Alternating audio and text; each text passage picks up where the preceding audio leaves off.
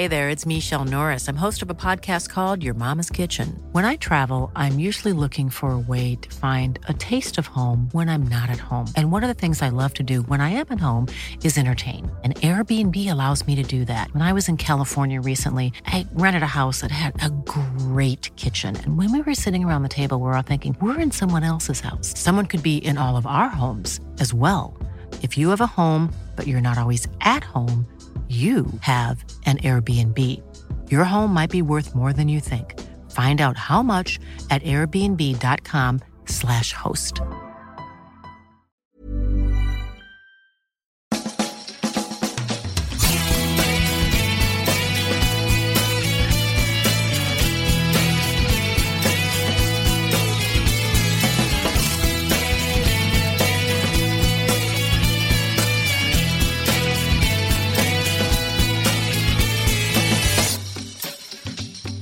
Hello and welcome to a brand new Arseblog Arsecast right here on arseblog.com. How are you?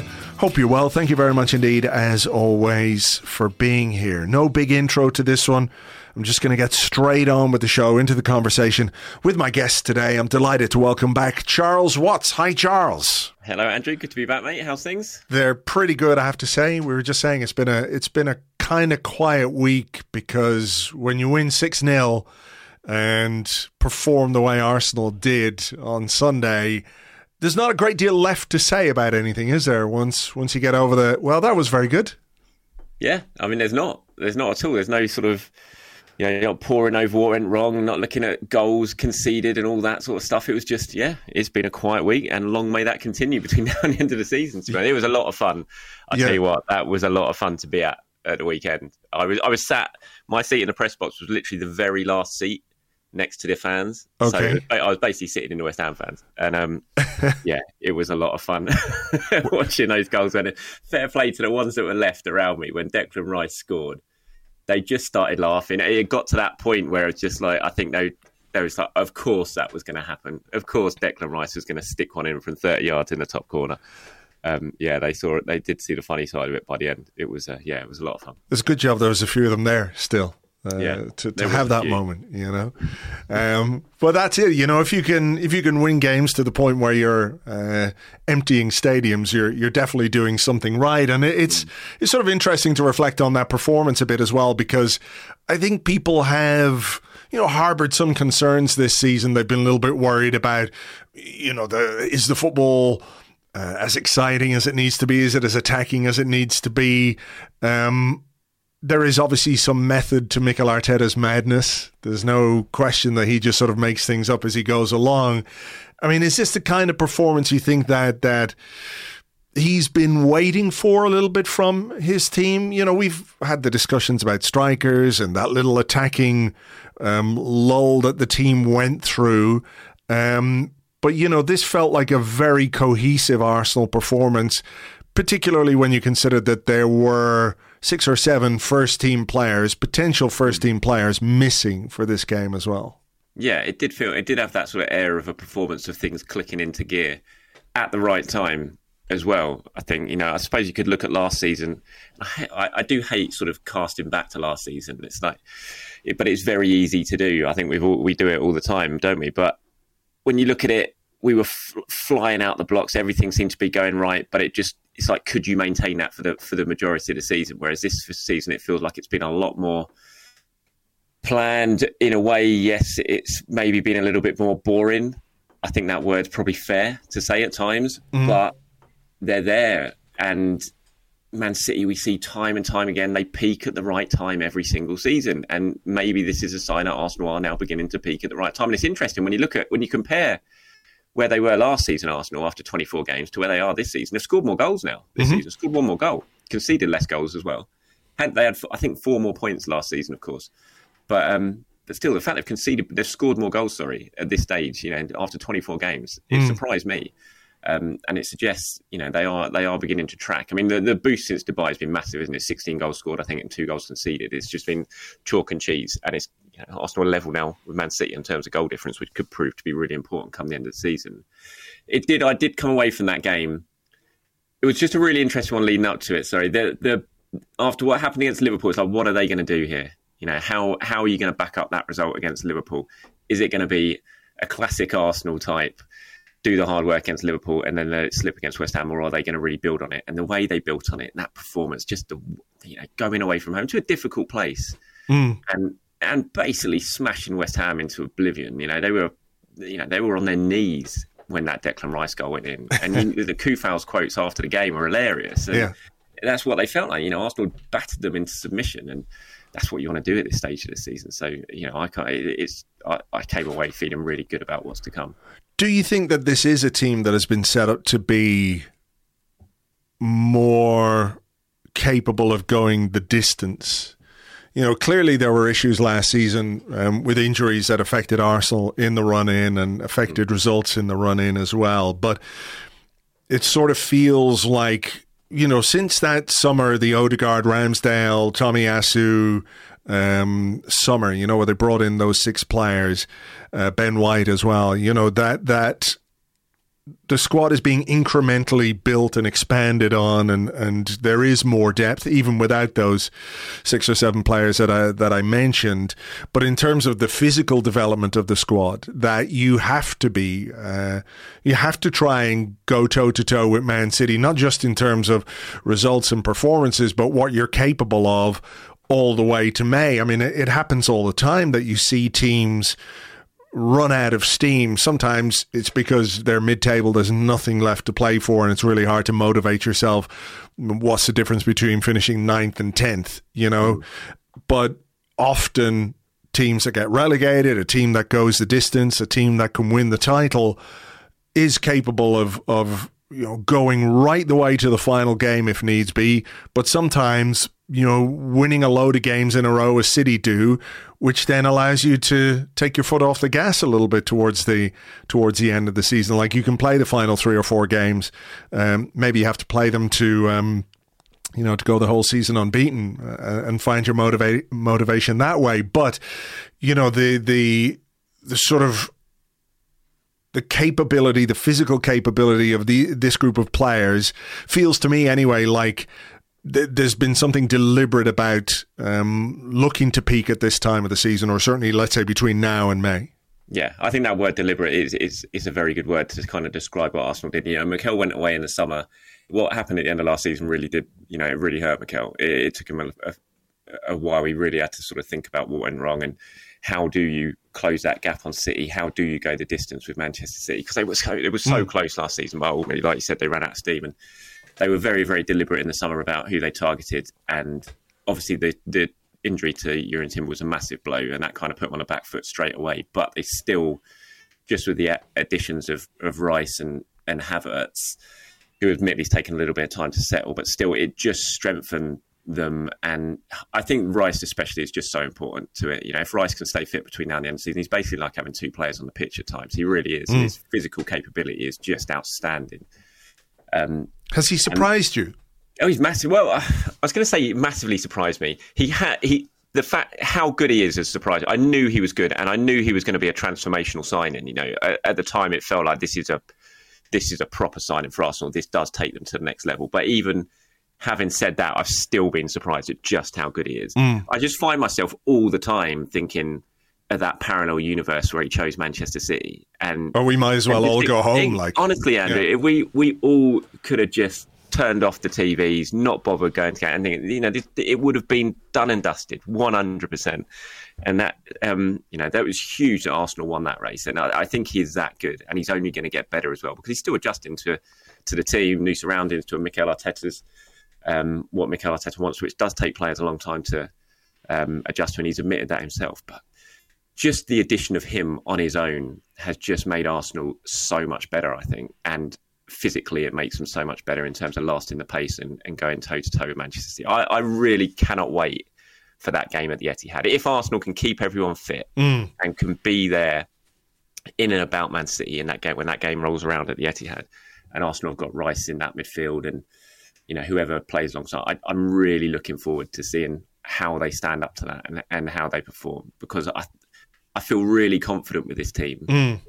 that they can go there and put in the type of performance that a title winning team needs to put in if they're going to get that trophy. Yeah, we saw it. We go back to the Wenger days and you know going up and winning the title at Trafford and, th- and things like that. When you mm. just had players who could go out there and revel in that type of atmosphere and, and occasion. And I do feel looking at this Arsenal team and the way it's developed and the additions that they made that it has the makings of a team that could go up and, and do that, you know, produce that type of performance and pick up that type of result in the biggest of games. How important is it at this time of the season as well with Europe um, starting up again and Arsenal are in action next week, of course, that some of these injured players get back and get back to, you know, being consistently fit you know, yeah. because Timber we know is a bit of a special case because of uh, the kind of injury that he picked up. But you know, players like Tomiyasu, like Zinchenko, who are a little bit brittle, a little bit injury prone. Thomas Partey, you know, has barely played this season. Fabio Vieira had surgery. Smith Rowe, we know his troubles. Um, um, throughout this season. Gabriel Jesus, you know, these little niggling injuries that deny you the ability to rotate and the ability to to adapt as well tactically. I think that's the other thing that people maybe don't talk about too much when when players are out. It's like, okay, well, everyone's going to be really tired. We're asking a lot of the players who are fit,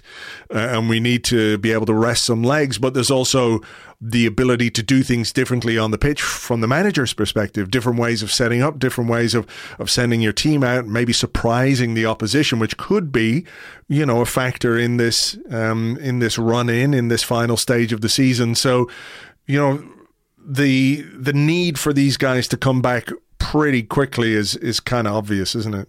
It is, yeah. I mean, you just had to look at the bench against West Ham to uh, to see how important it was. I, I was sitting in the press room when the team sheets came out, and your eyes immediately looked at that bench, which is like, whoa, that's mm. uh, that doesn't look like there's not many game changers on that bench to come in and change things. And when you kind of compare it to Manchester City at the time, you know, City basically before their Champions League game, City had everyone fit. I mean, they picked up a couple of injuries in that Champions League game, but they had everyone fit. And you looked at the bench in recent games for City and the options that Pep has, and kind of compare that at the moment to Arsenal with the players they've got out, it's mm. it's it's night and day. And I mean, it's, it's absolutely huge, especially some of those players who can play in a multitude of positions. Like you said, Tomiyasu can come back if he's fit, can provide that cover if you need him at right back, centre back, at left back. Um, Emil Smith Rowe as well. I still think has got a big part to play in this season. I don't, you know, that injury as far as I'm aware, it's not it's not a bad one. It's not like you know one of his muscle injuries he has. It's just a big. It was a bit of a freak training ground thing where you know you jump over a tackle, you land as we've all done it playing football, yeah. and roll your ankle a little bit. And um, it should only be, you know, if he's not back for Burnley, then he should certainly be back after that. Uh, Thomas Partey, it's we'd all love him to be back and fit, and it is very best. But I mean, what 14 games to go now? With like you said, we've not seen him all season. It would be huge if he could come back and play a part in this season, but it's tough, isn't it? It's tough to it's tough to really be confident that that's going to happen now, which is a real shame. Um, but then Jesus, Zinchenko, players who have been there and done it. I mean, it's just it's so important. It is like you said, especially with the Champions League starting, be able to rotate, to be able to give players a rest when need be, but and be confident of the players that you're bringing in that they can come in and and and still you know play at the required level to get over the line in potentially two two trophies. So it's it's a massive thing. It does sound like they are slowly becoming, you know, coming back. Vieira, we think, could be back next week. Like I said, Smith Rowe's not a bad one. I'm told mm. the Partey's not far away, but again, it's hard. It's hard to to say that with any confidence. Um, and Jesus and Zinchenko, it's not you know it's not a bad thing. So it, it, they're not far away from having a real strong squad, and you just you do need that at this stage of the season. What, what do you think of the what do you think the future holds for Gabriel Jesus at Arsenal? Because he was brought in as the number nine, and he wears the number nine, and you know we we in his first season, we could all see what a big upgrade he was on Alexandre Lacazette, you know, in terms of how he played the game, his mobility, what he brought to the team, the kind of cohesion that he brings to, to Arsenal in the final third. But if he is going to be in and out, if he's a sort of in and out player now because of injury, does it does it change his potential role or his position in the team? All the talk of striker, all the talk of going out and spending big money on a big name striker this summer, which you know I'm I'm not necessarily convinced that Arsenal are going to do. I think we'll we'll bring in a forward, but I'm not sure it's going to be one of the one of the names that people uh, talk about. But does that maybe alter the role that Jesus could play? Is he, or do the injuries dictate to a certain extent that Arsenal need a bit more reliability up front, and then perhaps look to Gabriel Jesus as somebody who can uh, you know, who can play wide as he has done for a, a, large part of his career. Because, you know, I think ideally if he was fit every week, Mikel Arteta would play him up front every week, but he's not. And, you know, at some point you do have to make a decision, you know, on a player and, and quite how much you rely on him. You know, for example, I, I think bringing in someone like Declan Rice, uh, is obvious because he's a really, really good player. And if you can get a player like that in, you absolutely should do it. But Arsenal, I I think also came to realise that there were reliability issues with, with Thomas Partey. So you you sort of that informs how you go about doing your transfer business. Mm-hmm. Yeah, I think I think we, we, I do think he's still got a really big part to play. You know, I don't see if a striker comes in or when a striker comes in. Because, like you, I, I, agree. I think they are going to sign a striker this summer, um, and I, but I don't think that that would spell the end of Jesus at Arsenal by any means. And I think he's still got a big, big part to play, whether that be more out wide at times. And, and I don't really see this striker coming in as being Jesus' replacement. I just think it's another layer of the squad that, you know, one week you can play Jesus, one week you can play whoever this new striker is. You can play one one out wide. And I just think, like you said, the, the reliability issues with Jesus has to be factored into any thinking, any planning for the for the following couple of mm. seasons because, you know, previous injuries tend to dictate future injuries. You know, you don't. If you're a player who picks up a lot of injuries, it doesn't suddenly go away. It doesn't seem to go away anyway, as we found out with plenty of players. Um, and so you've got to you've got to plan accordingly. And I think Arsenal will be planning accordingly. But I, you know, I, I feel this is a summer we're probably going to see the end of Eddie Nketiah. I imagine he will go this summer.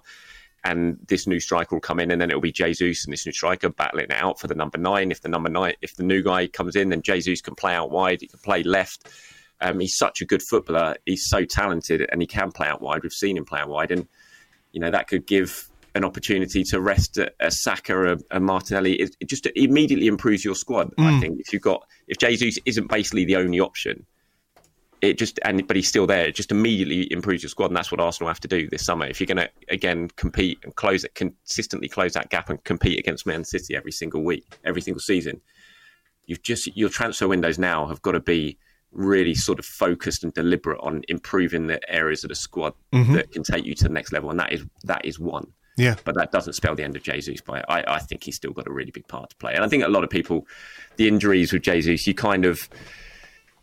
You know, people are forgetting just how good a footballer is because whenever he is fit and he mm. plays and he gets injured, I mean, look at his last game. Nottingham Forest scored the goal, got the assist, and then he gets injured. And it's just like he was man of the match that day, and then he gets injured. You know, before the previous injury was Sevilla away, wasn't it? Yeah, Where it was he just ran the yeah. show, produced yeah. that performance, and then got the hamstring injury and was out for a couple of months after that. And it's just a real shame, but I still think he's got a massive part to play. You mentioned Eddie. I, I do think it is interesting that you know we're into the second half of the season. At the start of the season, when Jesus was not available, Eddie started. He started a mm. lot of games at the start of the season, and and you know think about the game at the weekend where Jesus is not available, and Mikel Arteta went a different direction and has gone a different direction. And and when you look at the amount of minutes um, that Eddie has played, you know they're getting smaller and smaller as the season goes on.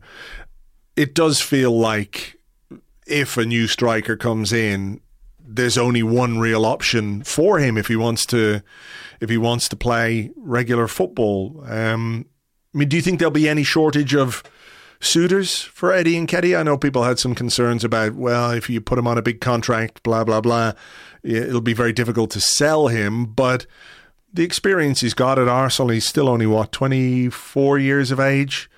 Um, probably a lot of clubs out there who would take a punt on, on Eddie.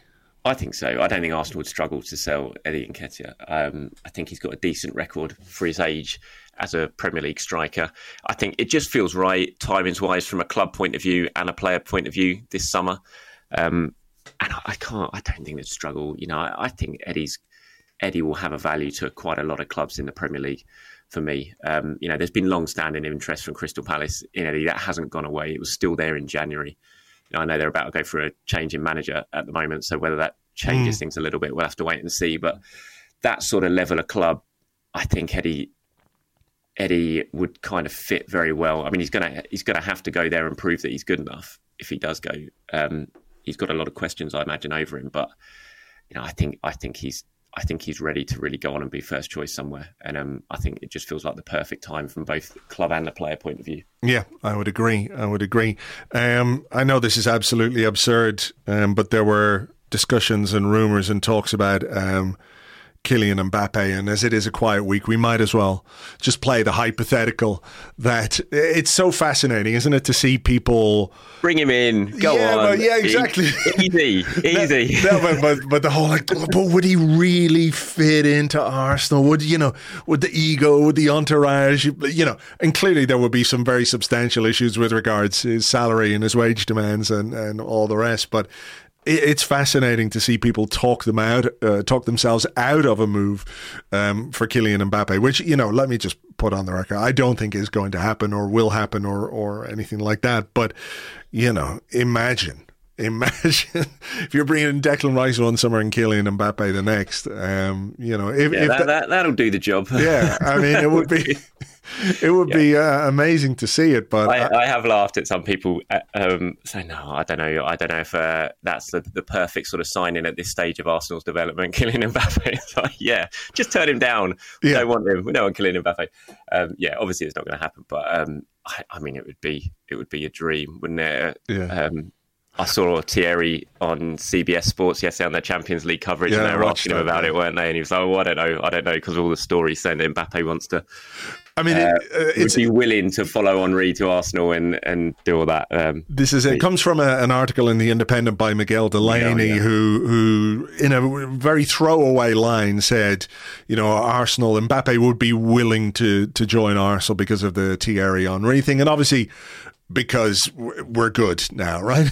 Yeah. Not well, just could, if he's willing, he could put his wages down to like 250 grand a week and yeah. make it make it possible. But yeah. I'm not sure he's going to do. I mean, he's going to go to Real Madrid, isn't oh, he? I'm sure he will. He's definitely going to Real Madrid. He's not going anywhere else. It's interesting. I mean, Mbappe's summer's mental because he's got you got the Euros, he's got Olympics in France that he wants to do. You could end up signing him this summer. You're not going to get to play him until about September, I don't think. And he's going to basically have played throughout the summer internationally as well um, which I imagine might be putting a few people off at the moment. But yeah, yeah. Um, it would well, be nice. It would be nice. I tell you what, my son, who's Mbappe obsessed, even though you know, I still he's always in a head to toe in Arsenal gear. But honestly, yeah. it's such a battle keeping kids away from Mbappe and Messi. Messi now they support players more than they support teams, um, mm. and it mm. would, uh, yeah, I think that.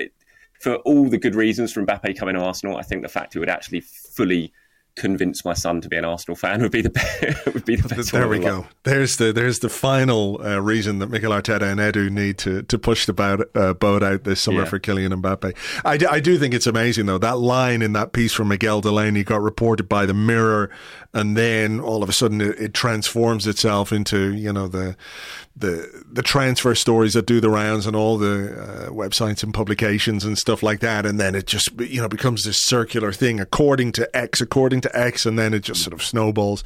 Um, but you know, nobody should hold their breath over over Kylian Mbappe. Should they hold their breath over Ivan Toney? Do you think Brentford have brought in or have purchased or uh, found an agreement to to sign a, a new striker? Uh, Igor Thiago is his name. Sounds like he was created in a lab by a mad Brazilian scientist. Yeah. Uh, but he's coming from Club Bruges, and, and Ivan Toney is is uh, is definitely going to leave Brentford this summer. To what extent do you think Arsenal will be interested in him? Because you know there's a football side of it, and then there is a non-football side as well to to consider. There is some baggage uh, with this player as well. There is some baggage with it. I, he's definitely a player that Arsenal have been interested in. I, I like you, and I listened to you, you and James uh, earlier on in a week, and you were talking. I think it was this week. You were talking about mm. it, and hmm. you were you were saying you're not convinced that it's going to end up being one of the names that's you know an Osimhen, a Toney, and I mm. kind of agree with that. I do think there is definitely interest in Toney, but a lot of it's going to depend on what Brentford demand and what other clubs come come in because there's going to be interest from elsewhere. And I, I don't see Arsenal going to the sort of money that that Brentford are probably going to demand for a player of Toney's age with one year left on his contract, who, like you said, does have a little bit of baggage. Um, it wouldn't surprise me if they sign him, but I, I tend to agree with you. I think they're probably going to go down a, a, slightly different route when they do bring in this attacker come the summer.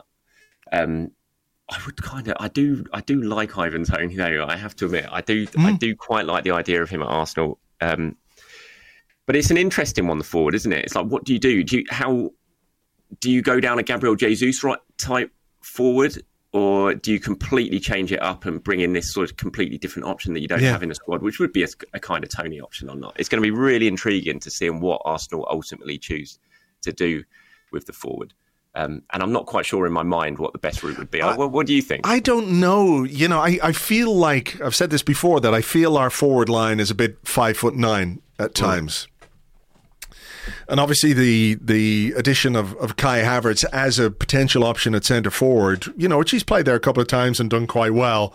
Uh, although I'm not necessarily convinced by his heading ability, uh, despite his six foot four height, you know, maybe offsets that a little bit. But I do think someone of the sort of physical stature of of Toney, he's a bit bigger than you think. You know, I remember going to see the game against Brentford last season, and he gave William Saliba a very, very hard time. That's still the hardest I've seen. Yeah, the most I've seen Saliba struggle in a game was that game, and Toney Toney gave him a torrid time. Yeah, yeah, yeah. I mean, David Raya was pumping those long balls, those diagonals out to the wing, and Toney was either taking them on his chest or flicking them on, winning the headers. You know, Saliba doesn't struggle. So, you know, that, that kind of profile certainly gives you something a bit different. The thing is, though, is like if you go and you spend, like Declan Rice, you can spend 100 million on because you know Declan Rice is going to be 100% first name on the team sheet kind of player. I don't know that Ivan Toney would necessarily be exactly that. You know what I mean? I think he would be a very good addition to the Arsenal squad. Mm. But is he going to start every single game? Therefore, can you justify the kind of expense? Um, maybe it won't be quite as much as you know some of the figures that are being bandied around because he is going to be 28 in in March, I think, and then you know, he's 12 months left on his contract. That will have an impact on his price, but it might also be impacted by who else is yeah. after him. Who else might be in the market for a striker? And I suppose Chelsea might be a club. Um, Spurs. Spurs, maybe as well. So you know there there could be a, a, sort of another element to this is that you could end up paying a bit more because you're having to battle off somebody else. Yeah, you know? exactly. And I think that probably will that will happen. I imagine there's going to be quite a big market for him because mm. clubs are in the. Um, there are several top clubs who are going to need a striker. Uh, I think, but like you, that that different kind of striker. I think I do like the idea of Arsenal adding that this this summer, but I don't necessarily think it has to come in and he has to be the guaranteed starter. Like when you were saying, he is Toney going to start every week? Mm like Declan Rice's first name on the team sheet. I don't think they really need to do that. I just think they need another. They need another option. Whether that be so you can play Toney or you can play Jesus or you can play Trossard. Just a different. Uh, and that's why I like Toney because he is that different option to all of the options that Arsenal already have, and I think mm. he can come in and make a big difference. I think he's pretty hungry as well. I think he would love that move, kind of Ian Wright type age player who's worked his way up again, kind of like Wrighty. It's got that obviously very different players, but it, it, kind of reminds me of that. And I imagine he will, if he gets this move, he'll be very, very hungry wherever he ends up going. Yeah. Um, mm. And and I do think he'll make. I do think he'd score goals in this Arsenal team, and ultimately that's what you want if you're going to spend that sort of money. So I would, yeah, I wouldn't be against it, but um, I think it's far from a foregone conclusion what, what Arsenal are going going to do in the, when it comes to the summer. Yeah, they probably know themselves, but they're playing their cards pretty close to their chest. Uh, I yeah. would say at this but point. To, it's like you, are going to have the list, aren't you? You're going to have your first choice, second choice, third choice, and and. Mm. It, again, it'll be interesting if every single player on that list sits, um, sort of fits the same sort of profile in terms of what type of forward it is. Yes, that's true. We'll see if those names come out because you know let's not forget the Declan Rice stuff came out towards, you know, what was it, the end of December there thereabouts uh, last season, and, and sort of the second half of the season was all about you know, everyone's going, well, we know Arsenal want Declan Rice. We know that this is the player that Arsenal are, are keen to bring in, and we don't necessarily have that clarity yet on, on who that no. forward option uh, is or, or might well be. Speaking of scoring goals, Bukayo Saka scored his 50th and 51st goals. There's a good piece on Sky Sports, which I'll add um, a little link to in the in the show notes. Um, from Nick Wright, uh, who looked at his stats and looked at what he's done at uh, the age of 22, the amount of goal contributions he has in comparison to some other players, um, which is just sort of an interesting benchmark. Not to say that um, he is going to be better than those players. He's got more goal uh, contributions um, at his age than Cristiano Ronaldo did, for example um, which of course is not to say he's going to go on and, and be as prolific and as uh, long. What's the have the longevity of Cristiano Ronaldo, I should say. But um, you know, at 22, it feels like there's still so much more to come from Bukayo Saka. Yeah. Which is I, so exciting. It's so exciting. He's just an incredible talent. He, re- he really, really is. And I, I, think we take him for granted in in a way. I think a lot of people take him for granted what he's done at his at his age. It's just remarkable. And those numbers from Nick in that piece, um, which was really, really good, mm. it, it kind of summed it up. And, you know, we're, we're very, very lucky to have him and for him to have come through the academy. You know, Arsenal can. there's a great deal of pride about what what's Bukayo Saka's doing at Arsenal, yeah. and um, not just what he's doing on the pitch because you know numbers speak for himself, but the way he does it and the way he handles himself off the pitch. You know, he's just such a great guy. I remember being over in Frankfurt when he um, scored his first Arsenal goal in the Europa League game when he was 17. And we're all down in a huddle afterwards, down down waiting in the mix zone and Arsenal were like, right, we're going to bring Bukayo out, but you know, he's this is a 17 year old kid. He's never done anything like this before. And there was all of us, you know, all the traveling press pack go around. They're probably about 15 or 20 strong, and they're like, just be be gentle with him, be careful. He's going to come in, you know. And and he just walked in there, and there was no nerves. He was just brilliant like that, you know, talking. You could just tell straight away. It's like, yeah, this kid is mm. something different about him. He's absolute got total confidence in himself, the way he handles himself, the way he talks. He's just so grounded, and you kind of knew he was going to be very, very special. And um, and yeah, and he's absolutely gone on what he's gone on to produce since then. It's just absolutely fantastic. And even this season, in a way, we've all been looking at it and thinking, you know, is is Saka at his best? Have we seen him at his best? And then you look at his numbers again this season and what he's producing, and it kind of makes a mockery of that whole conversation. Really, it's like. Um, he's so so good, and there's so much more to come from him, and that's the most exciting thing, isn't it? And the fact that Arsenal have got him tied down to a new contract, brilliant. I mean, that, the whole debate about whether he's world class. I mean, the Rio Ferdinand rubbish this week, which really annoyed me in a way. I got sucked into it, and I know I shouldn't, and I got sucked into it, and I, I kind of I felt really annoyed with myself for getting sucked into it as well, because I hate that sort of debate. It's like in my mind, uh, um, Bukayo Saka for me is world class. I mean, I know there's that debate of what is world class. Are you talking about Mbappe, Messi, Ronaldo, and that's it?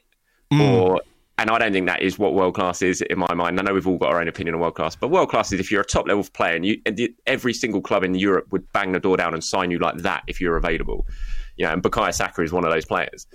Um, and you know, the rubbish that, that uh, Ferdinand was spouting about, oh, he he needs to win things before he can be considered world class. If Saka was playing in Man City for the last two seasons, they, they, would have won exactly what they've won now, and he'd have all those trophies. It's not his fault he's been playing, not been playing for Manchester City. Um, so generally, in my mind, he's absolutely world class. Yeah. Um, yeah, I try. I, I, try not to pay too much attention to what uh, Rio Ferdinand says, you know, about anything at any time. I'm, I'm so bad at it, Andrew. I get sucked into it. ne- Neville and Carragher as well. It's like every time I say to myself, "I'm not doing it again. I'm not doing it again," and then I end up getting sucked into it and getting really annoyed about it. I, really... I, tend to get a bit more um, sucked into the the nonsense when it involves Gary Neville because you know I've got long standing uh, antipathy for for him and the way he behaved and and all the rest. Ferdinand is just like uh, this guy. You know, I don't really have to listen to anything he's saying.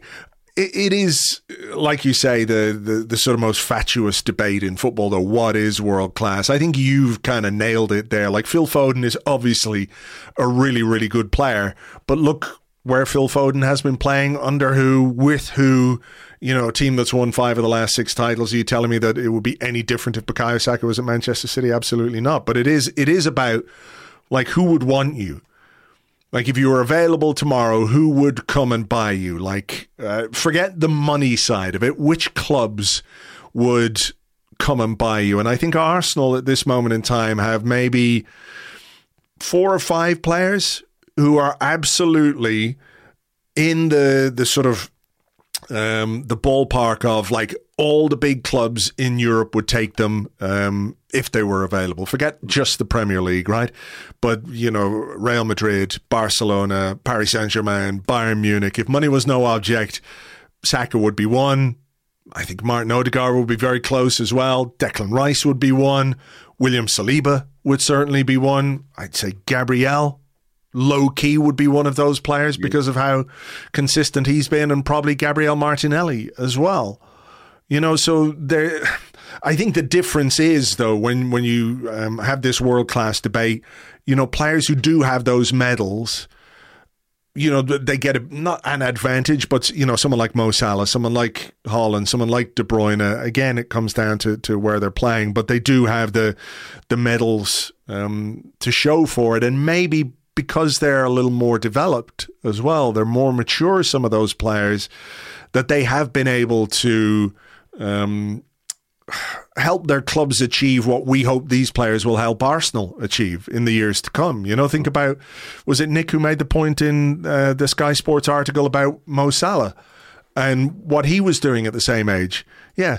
Um, Mo Salah was playing for Basel. Yeah at the same age as Bukayo Saka and then went to Chelsea and did fucking nothing there and then, you know, came to Liverpool and, and blasted off, you know? Yeah, 100%. Yeah. yeah. And again, that's just that when, when, I talk about what he's done at that age, it's just remarkable. Mm. And, um, yeah, the way he's taken it every single level he's played at as well, whether it be, you know, look, look what he's done in the Champions League this season, it, albeit against teams who probably belong slightly more in the Europa League. But still, he's you know there's been no stage fright or anything like that in no. the Champions League. He stepped up straight away, scored Arsenal's first goal back in the competition. He did it in the Europa League when he was there. He's done it for England. He's done it in the World Cup. You know, whatever level he plays at, he just you know if he doesn't sink, he doesn't sink. He swims every single time. You mm-hmm. know, and and that's a measure of him and his ability and his confidence that he has in himself. And um, yeah, like you said, he, he, would walk into anything. I love the fact I spoke about this on my uh, YouTube channel this morning that um, have you seen the? Um, actually, you have because I read your uh, your blog this morning. The Martinelli to Barcelona. Oh yeah, yeah, yeah. That, that came out um, this morning. And, but I love the fact now. You know, all the years where we had to sit there and though you know you, the way the media works in Spain and and how they try to do things, we had to sit through that all the time and wait for the inevitable to happen and players to eventually get cherry picked and to go off and go. But I love the mm. fact now where Arsenal are, the strength that they are, the squad they've got, the the way the club is run now. I love you don't even have to worry about those rumours anymore. You can just see them and just think, Barcelona aren't coming in for Martinelli. A, they can afford him anyway because yeah. it's such a basket case of a club now and how they run. But B, you wouldn't want to go there, I don't think, anyway. Certainly not now. And mm-hmm. it was the same when the Arteta stuff came out a, a, a six weeks or so, or whatever it was ago.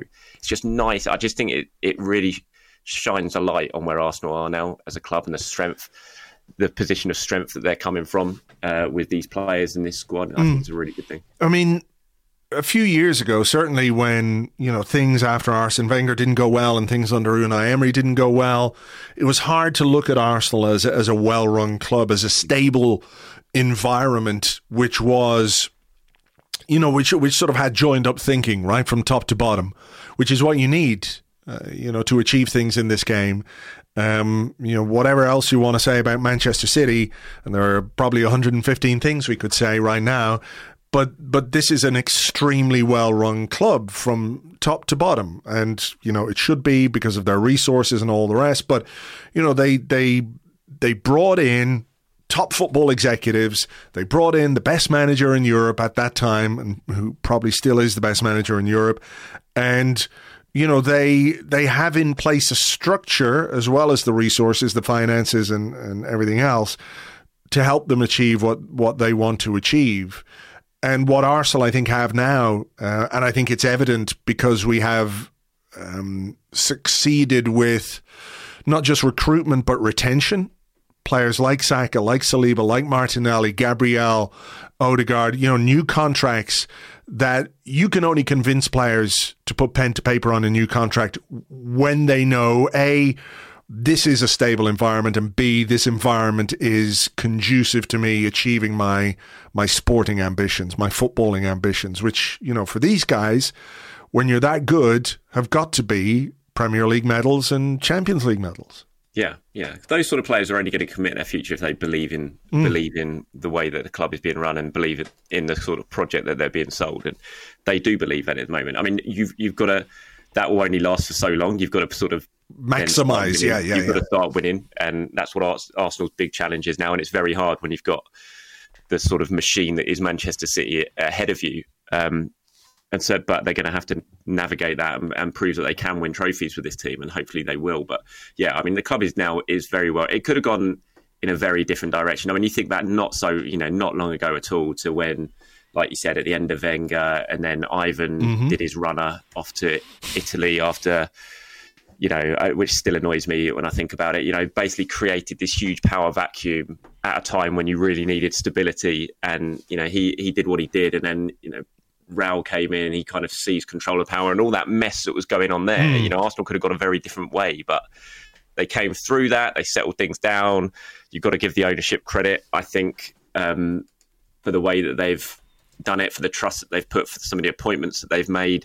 And the club now just feels very, very united and very, and you feel that just walking around the training ground. You know, their people are very they're just there. You see people now, mm. whereas before you didn't. But now you see, you know, you walk in. Sometimes Eddie will come to a press conference. Sometimes you'll see Richard Garlick, Tim Lewis will be there, and they're all around the place. They're all, it all feels very hands on, like a very well oiled thing at the moment. You know, people are pulling in the same direction and working together, and you ne- you never really felt like that in yeah. years before it. And you know, th- it's the only way a club is going to be successful, and it's certainly the only way anyone is going to challenge Manchester City is by everyone pulling in the same direction. For sure. I mean, I think you you know, when you talk about the owners, there have been many discussions about the Kroenkes and KSE. I think what you would have to say is that they maybe learned from their mistakes, mm-hmm. that there is probably a better way of, of uh, going about making key decisions that, that that due diligence and a good process when it comes to hiring people is really really important especially people who are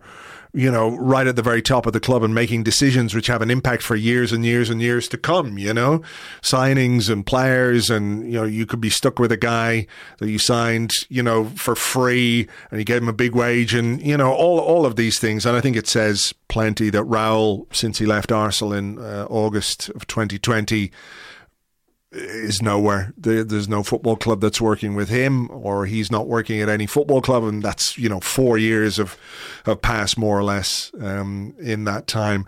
Let's do a couple of um, quick ones just to sort of finish us off here. There's a story today um, about Carlos Cuesta, who's one of Mikel Arteta's coaches, um, being targeted by Norwich for the manager's job next season. I mean, his story is so fascinating, actually, Carlos Cuesta.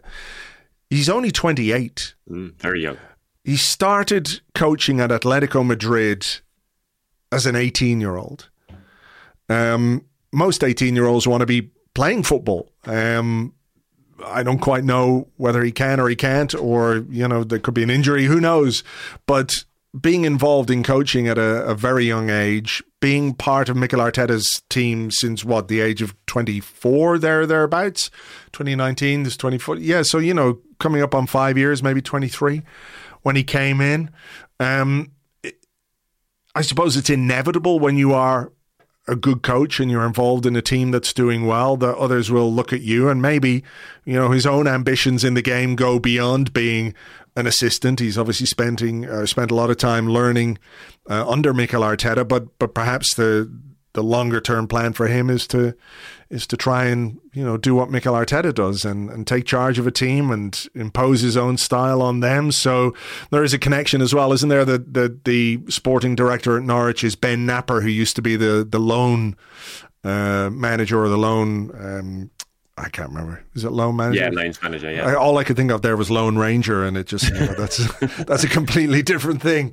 Um, but yeah, interesting link for Carlos Cuesta, and he's you know an important part of the team. Um, does a lot of individual stuff with players as well. He is, and the players really like Carlos. He's a he's a he's very popular behind the scenes. He um it doesn't surprise me that these sort of links are going to are going to start. He's very, you know, he's very highly rated. He's very talked about within the game, um, and like you said, the Ben Knapper link makes it entirely plausible.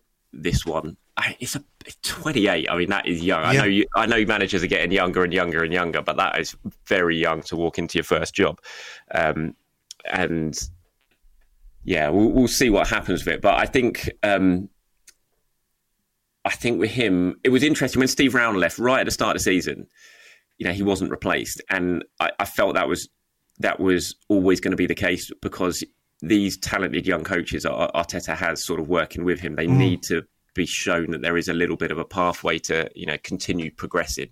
And so when Steve left and wasn't and and it wasn't replaced, it you know Carlos was able to step up and take a, a more hands-on role and become even more senior in the in the coaching team.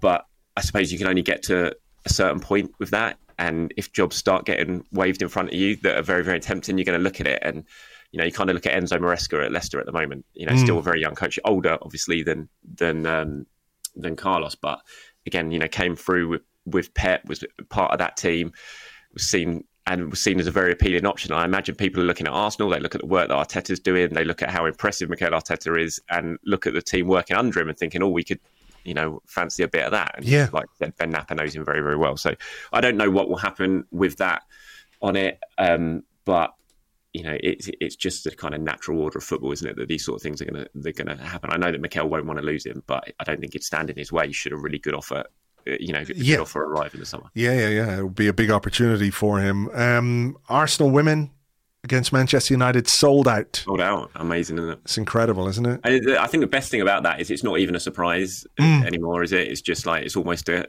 a given that you're going to have at least over 50 or 55 and now you know a full on sellout is just it's just fantastic that uh, what what we're seeing there and um, the support that the club is getting is, is fantastic. Big game though. There is a, a preview podcast available for you guys uh, right now. If you're listening, uh, Tim uh, has got an Arsenal Women Arsecast for you. But it is a it is a very big game for uh, for Jonas Eidevall, who's under maybe just a little bit of pressure. And you know, when you look at the table, this could be almost decisive in a way in that there's a four point gap between Arsenal and Manchester United. Make it seven. It's very, very difficult for United to, to overturn that. You've got a top three currently of Chelsea, Man City, and, and Arsenal. And those three would be sort of out on their own if Arsenal can get the right result this weekend against United.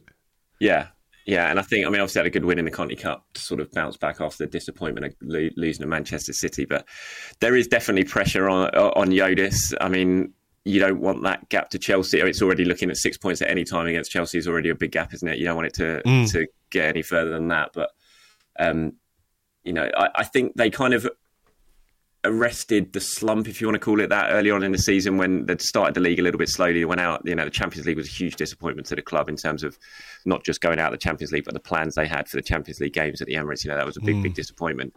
And then it looked like they were getting themselves back on track, and then you know things have they've had a couple of poor results recently. So it is a massive game. You know, hopefully they can get the win and then they can, you know, have a strong end to the season. Um, but yeah, I think for for Jonas, it's definitely it's definitely a big one. But it was interesting, you know, again when kind of what we they did with Arteta when Arteta had a few poor results when he signed his new contract last time. You know, Jonas was people looking at thinking, oh, he's going to be under a bit of pressure, and then he was rewarded. You know, the new mm. contract was in. It's like, no, no, we're all together again. We're united. He's getting his new contract, and we're continuing to build. So they certainly showed him a lot of backing when they did that. All right. Well, fingers crossed for them. We, um, because it was a quiet week, I asked for a few questions from our Discord, so I'll, I'll fire those at you. Uh, at you, we can do them relatively um, quick fire. Uh, Gustav, uh, no, Gustav BL, uh, that's what it is. Says, "Are we genuine Champions League contenders?" Can't help feel that we're probably the second or third best team left in the tournament after watching the games this week. Oh, definitely, definitely Champions League. I mean, what do you think? I, I think that there's obviously there's Manchester City, which is the big. But if someone takes them out Manchester City, I mean Arsenal played City twice this season, not lost to them, beaten them both times if you include the mm. penalty shootout. Um, so yeah, they're absolutely contenders. I mean, it'll be really difficult. You're going to need a little bit of luck along the way, but got to be viewed as contenders, surely a really good team. Arsenal are a really, really good team now, and they are incredibly difficult to play against. Yeah. Do not concede many goals. They do not allow many chances, even against the elite teams. You know, Manchester City at home this season, Liverpool at home this season. I think they've conceded two shots on target in those two games combined. Mm. Incredibly difficult to play against. Um, and so they have to be viewed as contenders. I'm not saying they're going to win it, but they have to be viewed as contenders for it. I think they have to believe that themselves yeah. as well. You know that that this is a competition that you know if the draw goes the right way, if a big team gets knocked out, you know all of a sudden you can find yourself in a very favourable position.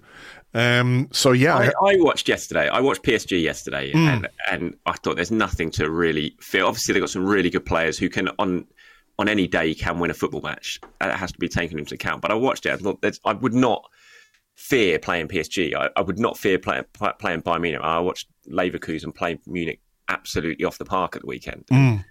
So, yeah, you've got Real Madrid to get past, who we know are always there or thereabouts in the Champions League, and you've got Manchester City to get past. But other than that, I've got to say, Arsenal, it's got to be City, Madrid, Arsenal. I haven't looked at the odds, but that, that surely I would say they're they're right up there. Maybe Bayern are, are, in there as well, just because of their name. But I would say those three are the top the top three for the Champions League. Uh, let me have a look at the odds here. Um, Champions League odds. No, it's just give me individual games. Uh, overall winner. See what the uh, see what the betting sites say. Uh, let's see. Man City, fifteen to eight. Arsenal are third favourites, yeah. according to many bookies. Actually, so it makes sense though. Mm. I, I, would say. I mean, the bookies are, aren't stupid, and um, so yeah, it makes sense. I mean, I think they have to be seen as contenders, one hundred percent which is an exciting thing to say, Andrew. It is. If I offered you one right now, if I offered you a Premier League or a Champions League, what would you take? Premier League. Right. Yeah, I, and it pains me to say that in a way because obviously I've never seen Arsenal in the Champions League, and the memories of Paris still haunt me to this day. and you know, I know you were there as well, and it was just a horrible experience. The journey home, I'll never forget. But um, so, I just think the Premier League, the for me, it's the elite competition. It's the hardest thing to win. Mm. And we haven't won it for 20 years. And, you know, if Arsenal won the Premier League this season, then absolutely Champions League next season. But right. I just think the Premier League it shows you are the best of the best if you win the Premier League. I sure. don't think winning the Champions League shows you're the best of the best. I can't, I can't argue with that in any way. I, I agree with it. But I think, you know, just just to have the thing we've never won. Yeah. I think it's overdue for this football club. We're too big a club to have never won it. So um, I'll go the other way. Maybe we'll both get uh, what we're looking for at the Let's end of the, the season. Let's do the double. Exactly. um, let me ask you this one. Speckle Jim says um, to match City and potentially Liverpool in the run in, we need at least one player to do a Freddie and score 10 uh, goals in maybe 10 or 12 games a little unexpectedly. Who in the squad is most likely to do that? Oh, that's a good one. I wanted that 2002 season, that Fre- Freddie's run at the end. Oh, yeah. Just, that was just so, so special. I always meant the West Ham game in that, in that run in when he scored from Bergkamp's pass. And uh, when Arsenal had been terrible that day, it was a really tough game and it looked like it was going to slip away. And then he popped up and scored that goal. It was just, I'll always remember Freddie for that goal. Um, who would do a Freddie? That's an interesting one, isn't it? Trossard, maybe pop up suddenly mm. get on a hmm. goal scoring on a on a goal scoring run. Um, yeah, Trossard, maybe Martinelli, someone like that. I mean, it'd be a different position. Obviously, you're not going to get. We haven't really got a Freddie in our squad now, have we? You can run from deep from central, yeah, to do it. But um, yeah, well, the... I'd say maybe Trossard, someone like that. I would back to suddenly, you know, go on a bit of a scoring run. Yeah, it would be amazing if it was someone like Smith Rowe who came in and just grabbed a few off the bench, you know. Um, it would be great if he had. I, I, was talking to someone the other day about Smith Rowe and saying I, I, would love more than anything else for him to have a kind of Reiss Nelson moment. Yeah, um, it would just be so special for him. Uh, I know, I know it would be. And you know what, what happens with Smith, Emil in the summer, we'll have to wait and see. But I would love him to have a big moment before the summer, just in case what might happen happens in mm. summer. I'd love him to have a big, big moment because he deserves it. Yeah, it's been so tough for him over the last couple of years. I don't know if my heart can stand another Bournemouth moment. you know, that's sort of oh, the dread and then the excitement. But uh, yeah, if someone pulls it out, uh, uh, I'd love it to be. Uh, I'd love it to be Emil Smith Rowe. And uh, let's do, uh, do this one very finally. Snooner Gunner says if Charles was to write a book similar to Revolution, but for another Premier League club over the last five years, which would you focus on? Uh, I mean, no one. There's right. no answer to that. I would not put my.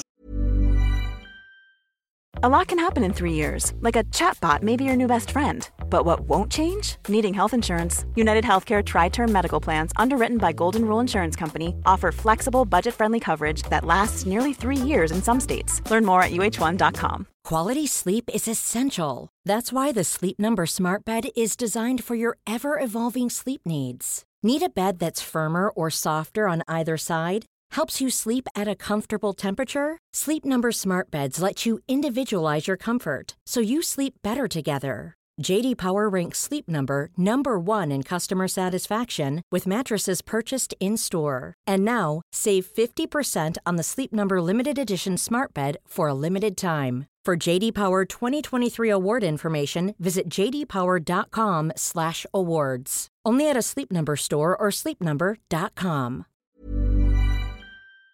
Through writing a book about anyone other than Arsenal? Absolutely not. The chore of it. Yeah, absolutely not. I would never put myself through uh, anything other than Arsenal to, to, to do it. It was so uh, it was so tough. So uh, yeah, no, no one. Absolutely. Okay. Not that's you know I, I uh, applaud that kind of the purity of your support right there. You know, how have you found this season back in the stands more often than not? Brilliant, loved it. I mean, I am you know I, I am still in the press box quite a bit, certainly for away games. But yeah, I'm loving the I'm loving the home games. Um, just being around, going to the pub before the game, enjoying that, meeting up with mates, and um, just being with my dad during the match. Yeah, I'm I'm, I'm loving it. It's brilliant. I mean, the, the Liverpool game was, was just really really great. Um, Man City as well earlier on in the season. They're having those sort of moments with my dad mm. again. Yeah, yeah, it's just been it's been brilliant. All right, well, let's hope you have loads more moments um, in these home games uh, between now and the end of the season. For now, we leave it there. Charles, as ever, thank you very much. Cheers, Andrew. Thank you very much indeed to Charles. You can find him on Twitter. He is at Charles underscore Watts, at Charles underscore Watts. And of course, you can find all of his Arsenal content on his website, charleswatts.football. That is charleswatts.football. Links to his YouTube podcast and all the rest in there. Right. That is just about that for this week's show. Hope you enjoyed it. We will be looking ahead in a bit more detail or in any detail at all to our game against Burnley on Saturday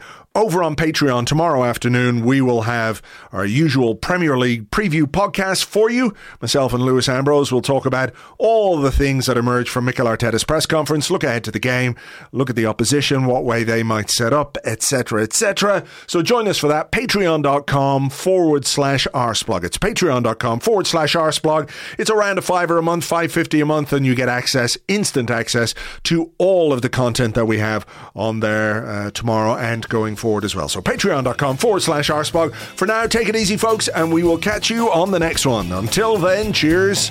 Bye bye.